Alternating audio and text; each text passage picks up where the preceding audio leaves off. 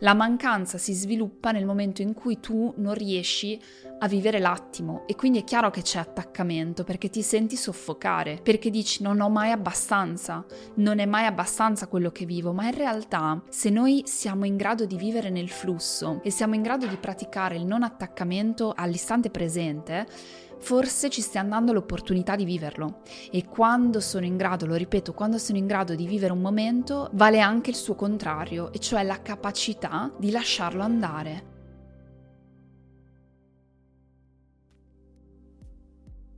Ciao e benvenuta, benvenuto in questo nuovo episodio del podcast di Eralice. Spero che tu stia bene in questi giorni freddi di dicembre, spero che, che, questo dicembre sia un po' clemente con te, che tu non ti senta troppo sopraffatto o sopraffatta dalle innumerevoli cose da fare, perché il rischio è quello di perdersi, il vivere questo momento magari magico per alcuni, per altri non necessariamente lo è o lo deve essere, però ci si perde un po' il senso. Stamattina mattina mi è capitato di ascoltare eh, in macchina, sotto richiesta di Sebastian, mio figlio di 5 anni, A Natale Puoi, che è la famosissima canzone, almeno io la ricordo così, ma penso tantissimi, del famoso Pandoro, che è stato pubblicizzato con una pubblicità che veramente è stata geniale per quanto riguarda il marketing, perché tutti ce la ricordiamo, almeno secondo me tutti ce la ricordiamo. Fatemelo sapere se ve la ricordate anche voi, la famosissima pubblicità a Natale puoi e eh, lui adesso la vuole ascoltare perché la dovrà cantare nella festa di fine anno che ci sarà la prossima settimana e quindi sta imparando le parole ed è molto molto esaltato da questa, da questa canzone. Questa canzone l'ho ascoltata per la prima volta da adulta, nel senso che adesso ho provato ad ascoltare le parole ed è stato interessante perché dice a Natale puoi avere più fiducia. A Natale puoi permetterti di fare delle cose che non puoi fare mai. E forse ci siamo un po' dimenticati che queste festività, a prescindere che uno le viva più in modo cattolico o meno, possono essere anche un momento per permetterci di vivere delle cose che non viviamo durante tutto il nostro anno. Quindi ad esempio momenti magari più presenti con la famiglia, con gli amici, eh, dedicarsi quella lentezza che sarebbe così propria di questo momento e che facciamo così fatica per la corsa poi in realtà a cose che forse contano poco. Vabbè, ho divagato su questo, tutto questo argomento che in realtà mi tocca perché ci sto pensando, perché sento proprio questa sensazione di sopraffazione generale. E, e, mi dispiace, mi dispiaccio perché eh, mi piacerebbe viverlo più con gli occhi dei bambini, come un momento magico, anche se non è così facile perché poi noi in realtà adulti abbiamo le doppie responsabilità, le doppie cose da fare durante questo mese che ha le stesse ore degli altri mesi, gli stessi giorni degli altri mesi. Passando a noi, voglio lasciare la parola a Sara che mi ha fatto una domanda molto bella di cui si parla veramente poco, sulla paura di perdere tutto. Lascio la parola a Sara. Ciao Alice e grazie mille per l'opportunità di ascoltarci e rispondere alle nostre domande. Eh, io sto affrontando un periodo un po' particolare e di cambiamento. Mi sono licenziata da un posto fisso per intraprendere il mio lavoro dei sogni e lanciarmi eh, come freelance. Quindi ho passato gli ultimi due anni a costruirmi le basi per una carriera che porti tanti frutti. Ci sto riuscendo, ma spesso mi capita di avere delle piccole crisi in cui ho paura di buttare all'aria quello che ho fatto finora quindi avere questa paura di perdere tutto quello che ho costruito fino adesso. La mia domanda è proprio questa, come eh, vincere o come attenuare la paura di perdere le conquiste della tua carriera, della tua vita personale anche, che hai raggiunto fino adesso. Grazie Sara per la tua domanda che trovo molto interessante perché è un argomento di cui si parla poco in generale, eh, si parla spesso, molto più spesso, di come riuscire a raggiungere un obiettivo eh, della nostra voglia di avere di più, di fare di più, però quando si inizia ad avverare qualcosa, quando iniziamo a raggiungere qualcosa, arriva inesorabilmente la paura di perderlo. Io l'ho sperimentato, lo sperimento tuttora su alcune cose più di altre e oggi vorrei fare un disclaimer prima di iniziare questa, questa puntata perché non mi sento in grado di parlare della paura di perdere ad esempio una famiglia che si è creata, nel senso che per me questa cosa è diventata chiara questa, questa paura, questa sensazione che, di cui parli tu, Sara, non tanto per il lavoro, su cui vorrei concentrarmi oggi, o piuttosto i successi della vita, eh, le cose che vanno bene, ok, nella nostra vita, ma eh, l'ho sentita molto per quanto riguarda la mia famiglia, nel senso che quando raggiungi un sogno così grande, così importante, quantomeno per me, eh, è difficile immaginare che questo possa in un certo senso andare via. Ed è difficile anche pensarlo. È come dire, quando non hai nulla da perdere, è più facile vivere. Quando inizi ad avere qualcosa da perdere, diventa a volte più difficile perché il pensiero ti fa stare molto male. Quindi in realtà sulla mia famiglia, che è una cosa che mi sono accorta anche magari facendo le cose più banali come prendere un aereo, l'avevo detto anche in un altro episodio del podcast, la paura di andare su un aereo perché mi possa succedere qualcosa e possa lasciare i miei figli senza di me, la paura che succeda qualcosa a loro ovviamente. E questo è un, una paura del perdere di fatto, il dire ho costruito qualcosa di talmente forte che è inspiegabile come la relazione con un figlio che mi viene paura di, eh, di perderlo non mi sento pronta a, a, parlare di questo, non ho molto da dire su questo. Forse una paura fisiologica, è sicuramente una paura che cerco di allontanare. Il pensiero non va lì tutti i giorni, per fortuna, non è un pensiero costante, non è un pensiero ossessivo e cerco di eh, non viverlo, ecco, di non vivere in questa paura, cerco di darle il peso che, che c'è, cioè magari dico fisiologicamente quando ami qualcuno hai paura di perderlo. E su questo, diciamo, concludo il discorso sulla paura di perdere le persone che amiamo, perché è un discorso secondo me diverso da quello che mi chiede Sara. Voglio invece concentrarmi su tutto il resto, su tutto il resto, cioè sui nostri raggiungimenti, sulle cose materiali, sul denaro, sul successo, su una posizione lavorativa, anche per sé una relazione che possa finire, eh, una relazione di amicizia, un momento bello della nostra vita. La paura che finisca, la paura di perderlo, ecco, mi voglio concentrare su questo e voglio farlo attraverso tre riflessioni che mi ha scaturito questa domanda. Quindi sono emerse tre particolari riflessioni che voglio condividere con voi se vi capita di aver paura di perdere ciò che avete raggiunto, ciò che avete. La prima riflessione riguarda inevitabilmente l'attaccamento, cioè il fatto che sviluppare un grande attaccamento sul momento presente sarà sempre comunque depotenziante, perché il momento presente per definizione fluisce, va via. Questo è un plus, è un bene nei momenti difficili della nostra vita perché sappiamo che, come ci dicevano i filosofi antichi, tutto scorre, è come un fiume, la vita è come un fiume che scorre, non, non si può fermare, non è un'istantanea. Quindi qualsiasi forma di attaccamento all'attimo presente è una forma depotenziante. Perché è depotenziante? Qua il punto chiave. Noi, um, se proviamo attaccamento nell'attimo che stiamo vivendo, non lo stiamo vivendo davvero. Questa è la prima riflessione grandissima. Cioè, se noi viviamo con paura di perdere ciò che stiamo vivendo, non siamo mindful in quel momento. La mindfulness è la capacità di prestare l'attenzione all'attimo presente in modo deliberato, cioè è la nostra scelta di osservare e di essere e di vivere quello che sta accadendo nell'attimo presente. La mindfulness è potentissima perché solo se noi siamo in grado di vivere un momento, siamo anche in grado di lasciarlo andare, perché quello che è servito quel momento ce l'ha dato nell'attimo stesso. Il problema grande del non vivere, o meglio del vivere con paura, del vivere con attaccamento, è che il senso di ogni istante non lo percepiamo appieno.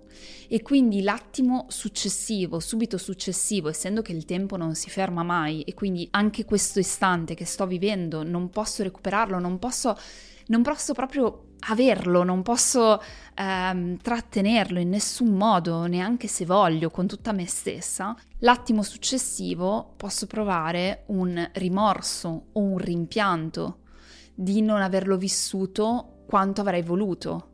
E allora ho sempre questo senso di mancanza nella vita perché non sono in grado di essere nel momento presente. La mancanza si sviluppa nel momento in cui tu non riesci a vivere l'attimo. E quindi è chiaro che c'è attaccamento perché ti senti soffocare, perché dici non ho mai abbastanza, non è mai abbastanza quello che vivo, ma in realtà se noi siamo in grado di vivere nel flusso e siamo in grado di praticare il non attaccamento all'istante presente, forse ci stiamo dando l'opportunità di viverlo e quando sono in grado, lo ripeto, quando sono in grado di vivere un momento, vale anche il suo contrario, e cioè la capacità di lasciarlo andare per quello che è stato. Faccio un esempio su questo che è la riflessione che è scaturita da, da questo discorso e, e, cioè l'uscita del mio primo libro. Io ho sempre voluto scrivere un libro e per me è stato un grande raggiungimento personale e della mia carriera. Il momento in cui è uscito il libro, cioè il 14 febbraio del 2023, quindi all'inizio di quest'anno, è stato un momento pieno di emozioni. Tra l'altro io ho fatto la prima presentazione a Milano in Galleria Vittorio Emanuele, in Rizzoli, un posto suggestivissimo e avevo una vetrina dedicata. Poi ho fatto la presentazione, la sala era strapiena, hanno dovuto aggiungere sedie, c'era la coda dopo di firma copie. Cioè è stato un sogno avverato, un apice. Non so quando pubblicherò il prossimo libro, se lo pubblicherò, perché non si sa mai, nel senso non sa mai nella vita, uh, se proverò le stesse emozioni, se andrà bene tanto quanto il primo, io non lo so questo. Da una parte, quando tu raggiungi un obiettivo così grande, hai paura a scavallarlo perché senti un po' nella nostra cultura che questo non sia mai abbastanza e quindi devi dimostrare di fare ancora di più. Prima quello che mi succedeva era proprio questo, di dire attenzione perché quando arrivi a un certo punto, attenzione perché non c'è una via di ritorno, dopo sei abituato a quello e quindi se non riesci ad andare all'obiettivo successivo puoi rischiare di sentirti depresso, di sentirti molto giù di morale, anzi delle depressioni sono proprio scaturite dal raggiungimento di obiettivi così grandi che dici adesso ho paura o di perdere quello che ho raggiunto, vabbè l'uscita di un libro non la perdi, però perdi magari quel successo, perdi quella fama. Questa è una cultura estremamente tossica. Io mi dissocio da questo. Ho scelto, nel momento in cui ho scelto una carriera imprenditoriale e anche di una figura piuttosto esposta, adesso io non sono famosa, però sicuramente c'è un certo grado di esposizione, ho scelto di vivere il flusso, di sapere di così come tutto è arrivato, non tutto è garantito. E il fatto di riuscire a vivere l'uscita del libro così presente senza pormi una domanda in più, perché l'ho già fatto questo errore di arrivare a un raggiungimento ed essere già proiettata al passo successivo per dover dimostrare a me e agli altri di poter mantenere uno status, mantenere un raggiungimento, mantenere un obiettivo. E invece no, quello era il punto finale, anzi l'inizio della pubblicazione, l'inizio dei feedback delle persone, però il punto finale di un percorso che mi ha vista protagonista con su e giù, ho, di cui ho goduto, cui, eh, in cui ho sofferto, un percorso bello della mia vita e l'ho voluto celebrare vivendolo. E vivendolo così appieno, a parte che è un bellissimo ricordo e ricordare i momenti significa averli vissuti, perché io ho tanti momenti del passato che non ricordo, momenti anche importanti, perché non mi sono data il, il permesso di viverli davvero. L'ho vissuto questo, questa uscita del libro, ho vissuto ogni presentazione, è stato magico e è stato fine a se stesso. Ecco cos'è che dobbiamo imparare. Dobbiamo imparare che nonostante gli eventi della nostra vita sono comunque collegati dentro una catena che poi forma la nostra esperienza di vita, il nostro viaggio, in realtà ogni momento vale per quello che è, deve valere per quello che è, in quell'attimo, in quell'istante, senza paura di doverci aggrappare a quella cosa lì perché sennò siamo anestetizzati, sennò non siamo vivi. Godiamoci il successo, godiamoci un raggiungimento, godiamoci quella cosa in più che è arrivata, ma quella cosa lì non è la nostra vita, è un attimo, quella cosa lì non deve durare per sempre perché noi siamo soddisfatti. Siamo per forza dentro un up and down. Magari nel 2023 c'è stato un grande momento per la mia carriera, nel 2024 non sarà la stessa cosa perché magari avrò altre soddisfazioni. L'importante è vivere il momento. È pretenzioso dire vivi ogni momento presente Però è un'attitudine che io cerco di sviluppare quotidianamente. Cioè, quando mi metto anche a fare questo podcast, l'ho detto più volte, fare due o tre respiri prima e connettermi nel flusso completo di quello che sto facendo mi dà una grande soddisfazione senza chiedermi troppo delle metriche di questo podcast. Ecco dov'è che mi distacco da quell'attaccamento che c'è, perché il risultato non è necessariamente l'unica cosa che conta, è l'attimo che conta e allora riesco a lasciare andare la paura del risultato. Quindi il primo grande tema è quello del se riesco a viverlo, riesco a lasciarlo andare, accettando l'inevitabile flusso della vita, che peraltro aggiungo una codina, mi sembra banale, ma l'aggiungo, quindi non l'ho neanche menzionata. È chiaro che di fronte a una vita da freelance imprenditoriale ci saranno momenti molto abbondanti, momenti più scarsi, ci saranno fallimenti. Prima accettiamo questa cosa, prima diciamo viviamo meglio, anche perché se può aiutare per tutte le persone che hanno un progetto personale, cercate di ampliare in un certo senso l'orizzonte temporale con cui ragionate. È vero che noi tendiamo a pianificare annualmente e poi oggi chi lavora magari nel digitale dovrebbe pianificare anche meno di un anno, perché 12 mesi sono già tanti, possono cambiare tante cose. Quindi noi diciamo che la pianificazione corretta è quella a 90 giorni. Abbiate la pianificazione a 90 giorni, ma ragionate con un orizzonte temporale di una vita, perché io mi dico sempre, quest'anno ho raggiunto o non ho raggiunto i miei obiettivi. In entrambi i casi, il prossimo anno, cosa farò? Continuerò a perseguire degli obiettivi. Quindi è il processo che conta. Per tutta la mia vita cosa farò? Continuerò a perseguire degli obiettivi. È come dire fare una dieta è un concetto un po' fallato, fare una dieta per un periodo limitato. È che è un concetto che funziona molto bene, è molto sexy perché ci dà degli immediati risultati. Ma se io imparo a mangiare, cioè di fatto mettermi in forma, diciamo che io mi metto in forma, tra virgolette, quindi perdo un po' di peso, metto un po' di muscolo, eh, mi vedo più delineata, eccetera, eccetera. Faccio questo, ma poi quando è che davvero ho raggiunto l'obiettivo? Va bene, ho raggiunto l'obiettivo, ma il giorno dopo cosa cambia? Niente, perché per poterlo mantenere devo continuare. Quindi in realtà questa paura di perdere è una paura legata anche al fatto che c'è forse un punto di arrivo.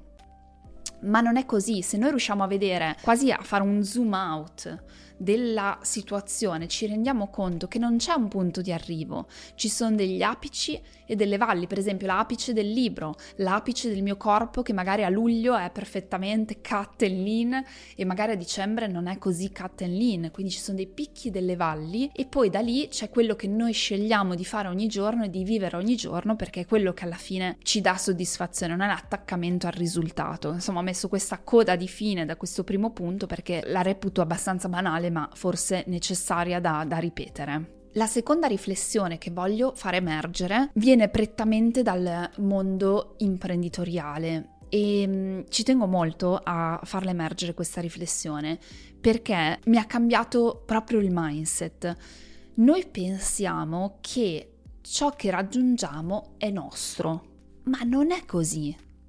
Ciò che raggiungiamo è frutto di un processo, ma non ci è garantito per sempre. E se questo da una parte può far paura, dall'altra, se ci rendiamo conto che quello che raggiungiamo non ci accade, cioè non è che abbiamo vinto alla lotteria. Quindi dobbiamo cambiare un po' questo mindset del quello che ho raggiunto non è mio, ma non mi è neanche accaduto per caso, l'ho fatto accadere, ok?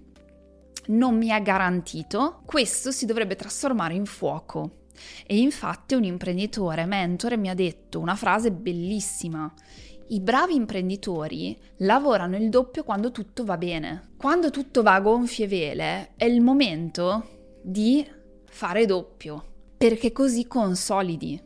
Quindi se uno ha paura di perdere dei risultati lavorativi, ma questo vale anche nelle relazioni, guardate, invece di trascurare ciò che va bene, date il doppio della cura. Invece di distaccarvi, dire questa cosa è mia, l'ho raggiunta, magari una relazione che va bene, magari un'amicizia che è consolidata e quindi è mia, mi è dovuta, fai questo ragionamento. Non è mio, e quindi non mi è dovuto. E quindi se io ci tengo così tanto, ci lavoro doppio, ma con un'ottica di fuoco, non con un'ottica di paura, non con un'ottica di scarsità, ma con un'ottica diciamo di abbondanza. È importantissimo questo e ci porta un po' al secondo step delle cose materiali, perché la paura di perdere il successo, a volte la paura anche di perdere un agio economico o un risultato economico che abbiamo raggiunto, molte persone hanno paura di perdere tutti i soldi. Per me è una cosa che non mi tange, molto più Michael, quindi ne ho parlato con lui prima di registrare questo episodio, volevo capire di più il suo, il suo punto di vista per riuscire a connettermi di più. Anche qui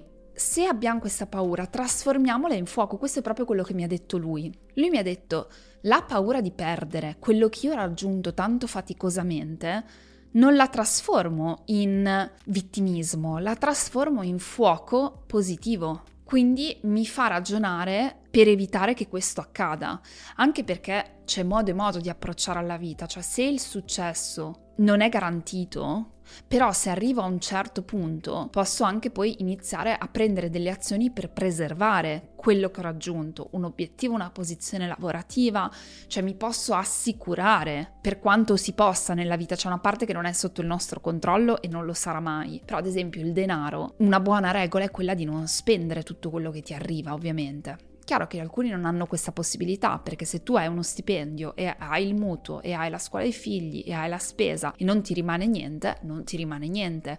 Ma se hai dei raggiungimenti economici che ti permettono di avere un pochino di più di quello che ti serve, quel pochino di più, ragiona come, come spenderlo. Esempio personale su questo. Noi abbiamo fatto una scelta di mandare i nostri figli a una scuola privata, opinabile o meno, quindi non voglio far partire una polemica o una discussione su questo. Nel momento in cui l'abbiamo scelto, dato che ci sono tanti anni davanti e non è garantito che per sempre noi la possiamo pagare tranquillamente come magari possiamo pagarla oggi, ci siamo posti la domanda del ok, ma domani cosa succede? E è chiaro che abbiamo iniziato a ragionare in modo diverso, in una sorta di ok, ma i miei figli sono protetti, quindi investo in un certo modo, risparmio in un certo modo, metto in un fondo in modo che questo possa verificarsi, perché una delle cose che per me è più importante è che se io sto dando ai miei figli un'opportunità non gliela voglio togliere. Questo per me è molto importante, quindi è una paura in un certo senso e cerco di ridurre il rischio di questa paura, ma cerco di farlo con il fuoco dentro.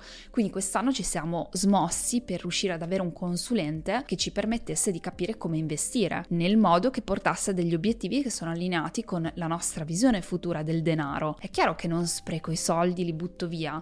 Questo è la base nel momento in cui voglio mitigare la paura. Non posso giocare alla mia vita come se fosse il super enalotto, nel senso che devo da una parte rendermi conto che i raggiungimenti che ho avuto li ho fatti succedere dall'altra mi rendo conto che quello che ho non è mio e quindi ci devo continuare a lavorare. Il fatto che io li abbia fatti succedere porta anche a un'altra riflessione fondamentale, e cioè che quello che io sto imparando, e questo per me mi dà, cioè a me dà una sicurezza incredibile, quello che io sto imparando in tutto questo percorso, ormai di anni, io me lo spenderò, va tutto a quel paese per mille motivi. Va bene, va tutto a quel paese. Quello che io ho vissuto non me lo toglie nessuno, quello non lo posso perdere. Non lo posso perdere, a meno che non prenda una botta in testa e perdo la memoria, le capacità cerebrali, ma a quel punto i miei problemi sono altri, non me lo può togliere nessuno e me lo rispenderò. Quindi ho una grande fiducia nel futuro. Ho la fiducia che qualunque cosa me la gestirò in quel momento. Quindi non ci devo pensare oggi a tutte le possibilità del futuro, la gestirò in quel momento prendendo oggi delle scelte che sono allineate a farmi sentire a mio agio per quanto riguarda le cose materiali, il denaro, il mutuo, le assicurazioni, il lavoro, eh, le aziende, cioè è chiaro che cerchi di proteggere ciò che hai creato, anche lì più raggiungi, più è chiaro che eh, c'è rischio, siamo tutti d'accordo che più abbiamo più rischio c'è, più guadagno più rischio di perdere, non solo in termini economici, più c'è guadagno, più posso perdere. Quindi è chiaro che andando avanti nel guadagno, in termini di tutte queste cose, voglio proteggermi. Una volta che ho fatto il mio, non sto a pensare al futuro, perché domani, non lo so, arriva una legge che per proteggere l'essere umano dalla intelligenza artificiale non si può più fare niente nel digitale, beh, noi in un giorno siamo a piedi Può succedere, certo, è successa una pandemia mondiale, nessuno l'avrebbe pensata, eppure è successa e quindi qualcosa può succedere. Pandemia, tutti i ristoranti hanno dovuto chiudere, tutti i viaggi, gli aerei, cioè queste compagnie aeree lo sapevano. No, però la tua competenza va oltre quello che stai facendo adesso. Ricordatevi che ogni esperienza che state vivendo è il vostro bagaglio, il vostro investimento, è una parte assicurativa per il futuro e a me questo dona tanta tranquillità. Terza riflessione che è quella che mi piace di più, quella meno mentale e più di cuore, deriva da uno splendido libro che ho letto di Brené Brown che si chiama Daring Greatly, che significa osare in grande, penso sia tradotto anche in italiano. Osare in grande di Brené Brown, una ricercatrice sulle emozioni che io stimo moltissimo e Daring Greatly è un libro che parla di tante cose, però osare in grande c'è una frase che mi porto da tanti anni, ho già condiviso anche nei miei corsi, quindi magari qualcuno l'ha già sentita da me, ed è la frase del le scelte possono essere fatte per due motivi, o per amore o per paura. Ed è una nostra scelta quale delle due forze usare. Io quando mi trovo di fronte a una scelta, di fronte a un bivio nella mia vita, consciamente scelgo di scegliere per amore e non per paura. Per amore significa abbracciare il futuro, abbracciare l'ignoto con un certo grado di vulnerabilità. Per paura significa lasciare la vulnerabilità che non è sinonimo di debolezza, ma è la consapevolezza che puoi cadere molto forte. In alcuni casi le persone scelgono per paura e cioè lasci che ti metti uno scudo davanti, ti proteggi un po' di più, ma non osi in grande non arrivi potenzialmente a quella cosa più grande. Questo concetto mi è stato principalmente chiaro quando ho iniziato la mia relazione con Michael. Prima di quello, nelle relazioni, perché avevo avuto esperienze sin da bambina di relazioni fallite in mille modi, perché eh, ho vissuto tanti divorzi, situazioni magari non bellissime e quindi io ci credevo poco nell'amore, credevo nelle relazioni come una sorta di guerra, dove io metto in gioco quello che voglio, tu metti in gioco quello che vuoi, vediamo chi vince. Vivevo la relazione oppositiva, dove io pensavo che in qualsiasi momento l'altra persona mi potesse pugnalare alle spalle e quindi ero pronta col mio coltello, figurativo ovviamente, non farei male a una mosca, col mio coltello a pugnalare prima, perché per me sarebbe stato molto più difficile essere pugnalata che pugnalare. Finché cosa è successo, e anche questo è un esercizio utilissimo quando si ha paura, è successa la cosa di cui avevo più paura, ne parlo anche nel mio libro, la paura di essere abbandonata. Per me era folle essere lasciata, infatti io prima di essere stata lasciata dal ragazzo di cui parlo, quello californiano, non sono mai stata lasciata prima, ho sempre lasciato io, in tutte le relazioni, perché prima che potesse succedere ci pensavo io, perché mi sentivo in controllo. Avevo il terrore di essere abbandonata. Sono stata abbandonata, letteralmente, sono stata brutalmente lasciata e tutte le mie paure sono diventate realtà. E cosa è successo? Non era così grave come avrei pensato, come spesso accade. Le nostre paure sono più grandi nella testa che nella realtà. Secondo me quello mi ha aiutata a capire che uno, le relazioni che ho vissuto prima erano relazioni forse non potenzianti, se c'era sempre questa idea di guerra. E che se avessi voluto amare davvero, sarei dovuta entrare in una relazione con l'idea di portare la mia vulnerabilità, sapendo che è vero che puoi cadere forte, ma quel cadere forte non è niente rispetto a quello che puoi vivere all'interno di una relazione se davvero entri con vulnerabilità, perché di fatto osare in grande di Brené Brown non è altro che dire porta la tua vulnerabilità in tutti gli aspetti della tua vita e non puoi sbagliare, quindi scegli per amore, cioè per amore di quello che stai facendo, vulnerabilità nel tuo lavoro. Osa in grande, sii vulnerabile nel tuo lavoro, ascolta il tuo intuito a costo di farti male, perché quel a costo di farti male intanto impari una lezione importante e due non avrai mai la possibilità di sperimentare la gratitudine grandiosità se non rischi di farti male. E quindi con Michael cosa è successo? Che quando l'ho conosciuto mi sono resa vulnerabile. Mi sono resa vulnerabile consapevolmente, sapendo che mi avrebbe potuto uccidere. Ho fatto vedere i miei lati peggiori, gli ho detto delle mie debolezze, gli ho detto delle mie paure, delle mie insicurezze. Tuttora io ho alcune insicurezze molto grandi, sapendo che lui con quelle cose mi può annientare, ma con la fiducia che non lo farà. E cosa è successo? Che ho vissuto tutto un altro amore, ho vissuto tutta un'altra relazione. E così ho portato avanti poi in tutte le esperienze della mia vita, anche nella mia esperienza imprenditoriale, che è avvenuta dopo questo grande trauma, diciamo, di essere stata abbandonata. Quindi forse mi ha aiutato, cioè se la cosa peggiore che ti succede non, non è poi così grave. È interessante come a volte davvero la cosa peggiore che mi può succedere perdo tutto. Non è poi così grave, perché sei resiliente come essere e tutto quello che hai vissuto ti porterà ad aprire delle nuove porte. Quindi non vivere con paura, non, non, puoi scegliere imprenditorialmente con paura, devi scegliere con amore, amore per la tua attività, amore per il futuro della tua attività, curiosità, passione, queste sono le leve che possono fare la differenza e sono le leve che ti permetteranno di sperimentare l'abbondanza, perché quando entri in un flusso, in una relazione con la completa vulnerabilità e la consapevolezza che tu sei una goccia nel mare e che tanto non puoi tutto, non è tutto in tuo controllo, hai una potenza dentro di te